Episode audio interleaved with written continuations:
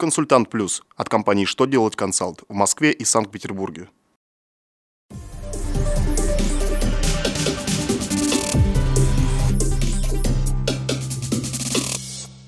Добрый день!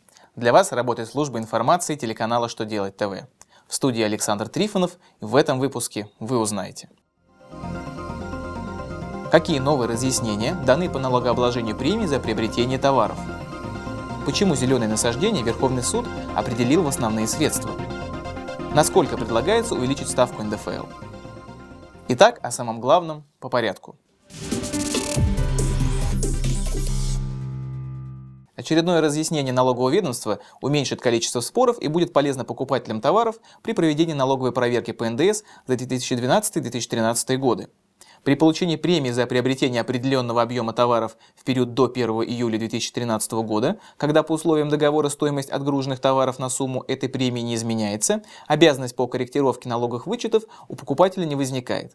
Следовательно, и право на корректировку налоговой базы по НДС и сумму налога у продавца отсутствует. Если же налогоплательщики при выплате премии самостоятельно уточнили свои налоговые обязательства, то есть продавец скорректировал налоговую базу по НДС и сумму налога, а покупатель на эту же сумму налога, соответственно, уменьшил ранее заявленные налоговые вычеты, то перерасчеты с бюджетом можно не производить. Деревья и кустарники причислены к основным средствам, и их стоимость списывается в расходы через амортизацию, так указал Верховный суд РФ. По его мнению, многолетние насаждения, разбитые в результате работ по озеленению благоустройству, относятся к 10-й амортизационной группе, согласно классификатору основных средств, утвержденному постановлением правительства от 1 января 2002 года номер 1. Они отвечают характеристикам амортизируемого имущества, поэтому расходы на их создание должны быть списаны через начисленную амортизацию, а не единовременно. Причем основным средством является вся лесопарковая зона, а не каждое дерево в отдельности. Кроме того, указанное имущество является объектом налогообложения по налогу на имущество организации.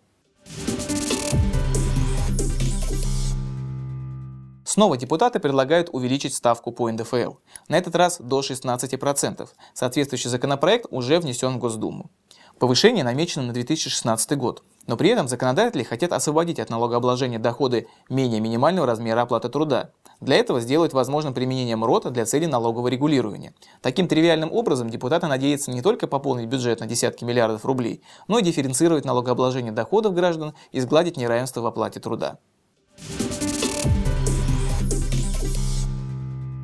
На этом у меня вся информация. Благодарю вас за внимание и до новых встреч.